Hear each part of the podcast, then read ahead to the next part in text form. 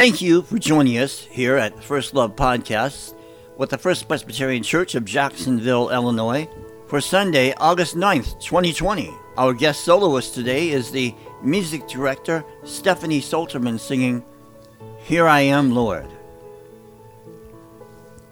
Our first scripture reading is taken from Genesis thirty-seven, one through four, and second scripture reading taken from Matthew fourteen, twenty-two through thirty-three. Reverend Jonathan Warren's sermon title today is Take My Hand. We pray that you have a safe and healthy, rewarding week. God bless. First scripture reading comes to us from the book of Genesis, chapter thirty-seven. Let's listen to the word of God. Jacob settled in the land where his father had lived as an alien, the land of Canaan. This is the story of the family of Jacob. Joseph, being seventeen years old, was shepherding the flock and his brothers. He was a helper of the sons of Bilhah and Zilpah, his father's wives. And Joseph brought a bad report to them, to their father. Uh, now, Israel loved Joseph more than any other of his children, because he was the son of his old age, and he had made him a long robe with sleeves. But when his brothers saw that their father loved him more than all his brothers, they hated him and could not speak peaceably to him. Now his brothers went to pasture their father's flock near Shechem, and Israel said to Joseph, Are not your brothers pasturing the flock at Shechem? Come, I will send you to them. He answered, Here I am. So he said to them, Go now, see if it is well with your brothers and with the flock, and bring word back to me. So he sent him from the valley of Hebron. He came to Shechem, and a man found him wandering in the fields. The man asked him, What are you seeking? I am seeking my brothers, he said. Tell me, please, where, where they are pasturing the flock. The man said, They have gone away, for I heard them say, Let us go to Dothan. So Joseph went after his brothers and found them at Dothan. They saw him from a distance, and before he came to, near to them, they conspired to kill him. They said to one another, Here comes this dreamer. Come now, let us kill him and throw him into the into one of the pits. Then we shall say that a wild animal has devoured him, and we shall see what will become of his dreams. But when Reuben heard it, he delivered him out of their hands, saying, Let us not take his life.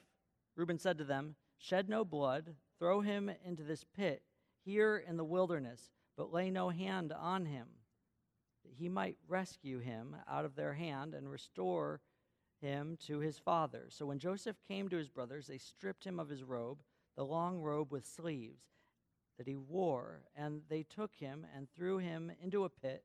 The pit was empty. There was no water in it. Then they sat down to eat, and looking up, they saw a caravan of Ishmaelites coming from Gilead, with their camels carrying gum, balm, and resin on their way to carry it down to Egypt. Then Judah said to his brothers, What profit is it if we kill our brother and conceal his blood? Come, let us sell him to the Ishmaelites, and not lay our hands on him, for he is our brother, our own flesh. And his brothers agreed. When some Midianite traders passed by, they drew Joseph up, lifting him out of the pit, and sold him to the Ishmaelites for twenty pieces of silver. And they took Joseph to Egypt. This is the word of the Lord. I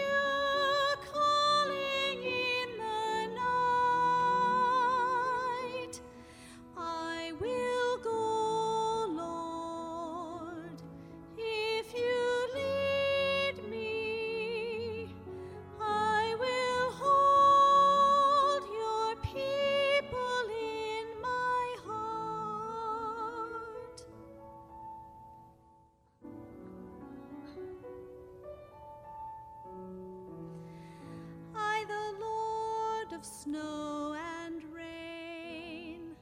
I have borne my people's pain. I have wept for love of them. They turn away. I will break their hearts of stone. Give them hearts for love alone. I will speak my word to them. Whom shall I send? Here I am, Lord. Is it I, Lord? I have heard you calling in the night. I will go, Lord, if you lead me. I will hold your people in my heart.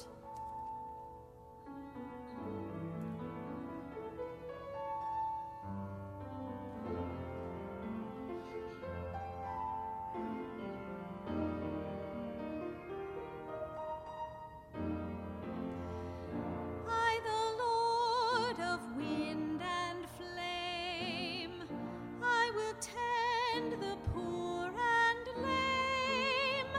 I will set a feast for them. My hand will save. Finest bread I will provide, till their hearts be satisfied. I will give my life to them. Whom shall I send? Here I am, Lord. Is it I, Lord? I have heard you calling in the night. I will go, Lord, if you lead me. I will hold your people in my heart. Our next reading comes to us from Matthew chapter fourteen, verses twenty-two through thirty-three. Many of you know this story very well about Peter and Jesus walking on the water. Let us listen to the word of God. Immediately, Jesus made the disciples get into the boat and go on ahead to the other side while he dismissed the crowds.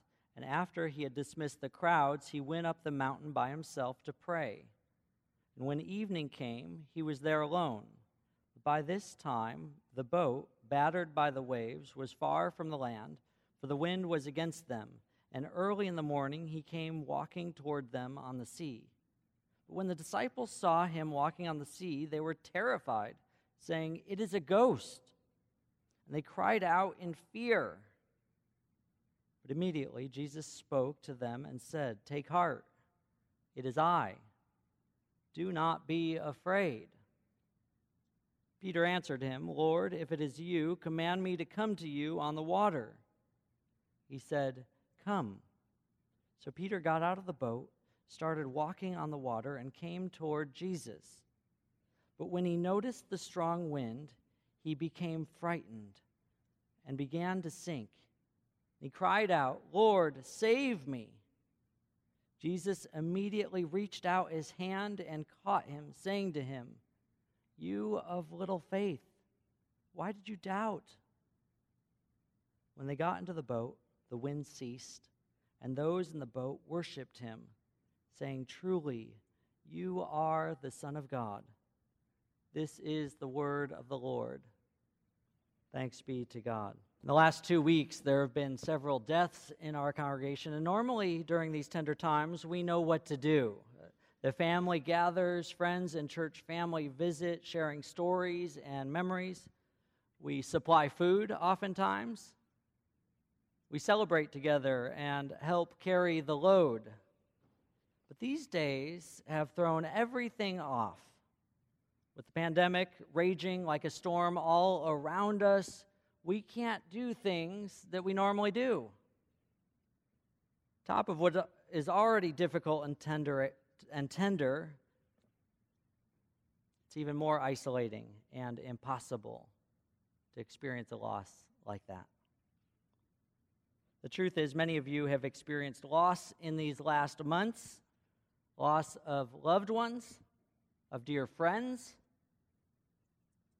maybe loss of jobs, loss of our daily routines.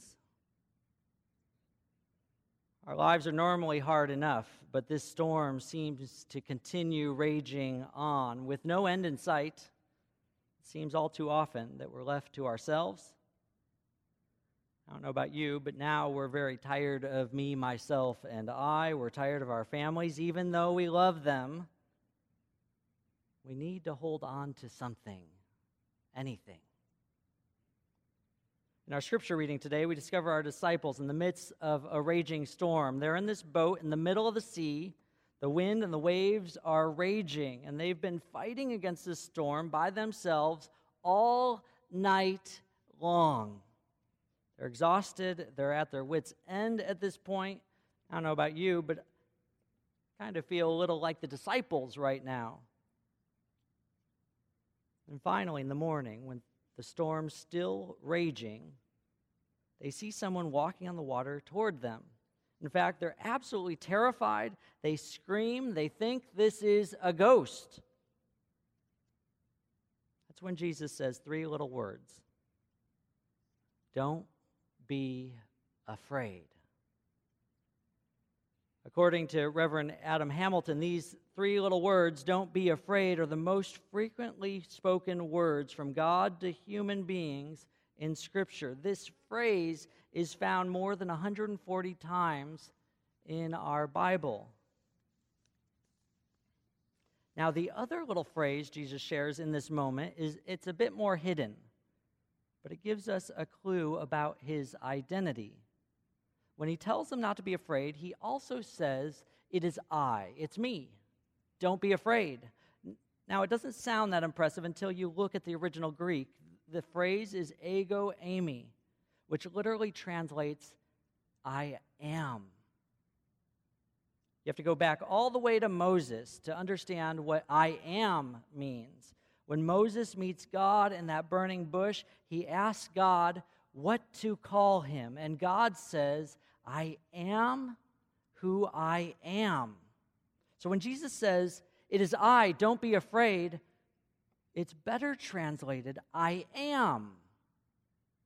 Don't be afraid. Now, it should have had a calming effect, right? Somehow this one little phrase doesn't seem to fix things or calm these disciples. At least they don't have a ghost to contend with anymore, but they're still far from shore. The wind and the rains are in no way letting up. And even though Jesus comes, it doesn't offer the comfort that they need. This storm has stirred up a fear so fierce within that Jesus' miracle, Jesus' words have no calming effect on these folks. Now, the reality is, we're in the midst of an unending storm. It's been a really long night, a long five months for all of us. I also know, even Sunday after Sunday, hearing Jesus is here in our midst, these words, they sometimes feel like empty words. Much like when Jesus tells the disciples, it is I. Don't be afraid. I am. Don't be afraid. The fear and anxiety that's within us is so strong, and all we can see is this storm raging around us. I don't know about you, but as we face another week with more outbreaks in Jacksonville and our country, as we head into the school season, as we head into this political circus from all sides. And somehow, these last ten days, we bury three of our church family members. Our church can't be there to celebrate, to, to grieve our beloved family. We don't get the chance to say goodbye properly. We can't help carry this weight. A few little words aren't going to calm the storm that's raging outside and inside.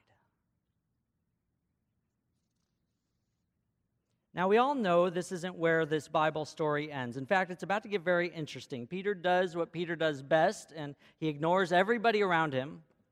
He might be crazy, or he might be brilliant. Peter's kind of like Sheldon Cooper from the Big Bang Theory. He can't read the room and realize that everyone else is freaking out. Instead of following everyone's fear on that boat, he seizes the moment, and he asks Jesus if he can walk on water too. The wind and the waves are still crashing, the storm's still raging, and crazy and brilliant Peter jumps out of the boat in the middle of a storm and does the impossible. He ends up walking on water. Not for very long. The wind blows, and the giant waves are crashing, and now Peter's literally in that water, sinking, about to drown. Peter instantly discovers panic and fear and trepidation, and it's in this moment of frenzy when everything shifts. Death is imminent for Peter, and Peter has nothing left but to call out for Jesus for help. And this is when those words that Jesus had just spoken turn into something bigger. Jesus reaches out his hand to help Peter out of the water. I am. Don't be afraid. And instantly the storm outside and inside subsides, and the disciples are witnesses of God in Jesus. And instead of fear, they're awestruck, and they bow down to worship Jesus, recognizing for the first time that they're in the midst of God. I am. And now, they're no longer afraid. In a few minutes, we'll be singing the hymn, Precious Lord, Take My Hand.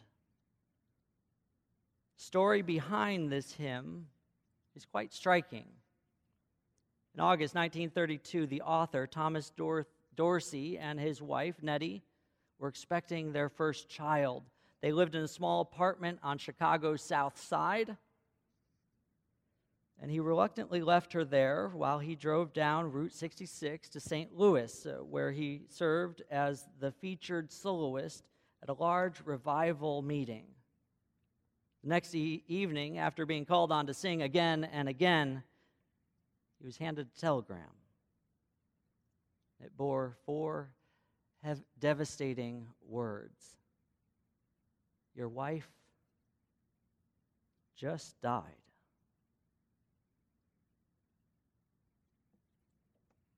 One of his friends drove him through the night back to Chicago, where he learned that his wife had given birth to a boy. Yet this brief hope was dashed when the child died the following evening. After burying his wife and son in the same casket, Dorsey, by his own report, fell apart. He said, for days I closeted myself. I felt that God had done me an injustice. I didn't want to serve him anymore or write gospel songs. I just wanted to go back to that jazz world where I once knew so well. After a few days, his friend took him to a neighborhood music school where he left Thomas Dorsey alone in a room with a piano. He writes this. It was quiet. Late evening sun crept through the curtain windows.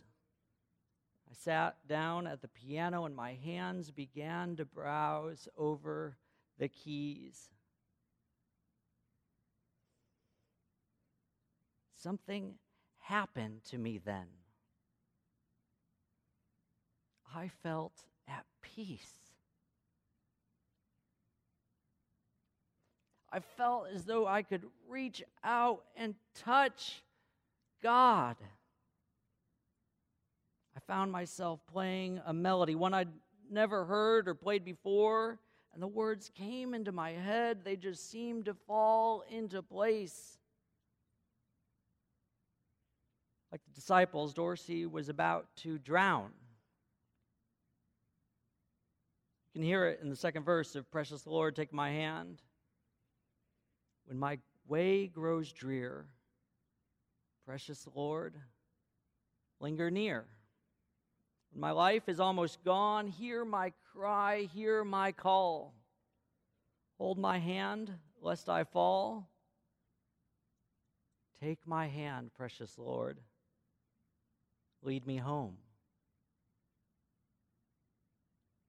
Jesus calms the storm within Dorsey by reaching out his hand in this quiet, still room. It's just like when Jesus reached out his hand to Peter, saving him. Over the last few weeks, Connie Rogie had been getting weaker and weaker. She'd been in the hospital and then went home, hospice. And this week, I called her on Monday morning to check in, but aides and nurses were coming in and out, and it just wasn't a good time. So I called her right before I left for work, or for home from work. But again, more nurses. It was a long day. So her daughter Susan asked if I could call the next morning at about eleven.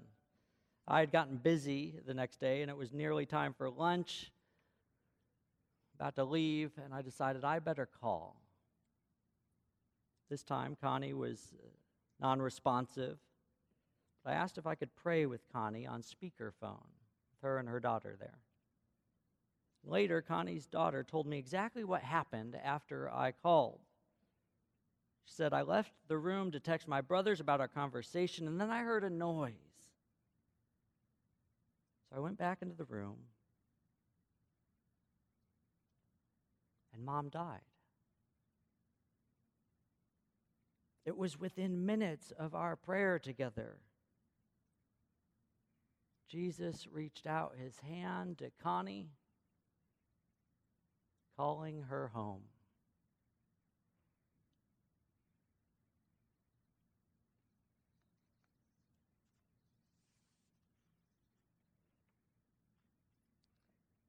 In the midst of this raging pandemic storm, I've prayed and prayed and prayed. We've had too many private family services, and yet we must keep people safe. Feels like each of us is floating along in our own little boat, unmoored and unable to reach out to one another. This feels even more true when we're forced to grieve alone. And then it came to me, in the midst of this raging storm, a sense of calm and peace. When this pandemic is over, we will gather. We will celebrate. Now, it might be strange uh, to look forward to one giant uh, congregation-wide funeral service, but we must gather together to celebrate, to be witnesses of the resurrection of the lives of those we love that are still alive in Christ. For it is too much to bear alone. And we will reach out to Jesus. And Jesus will hold our hand, and it will be beautiful. And Jesus will not only calm the storm outside, but also within.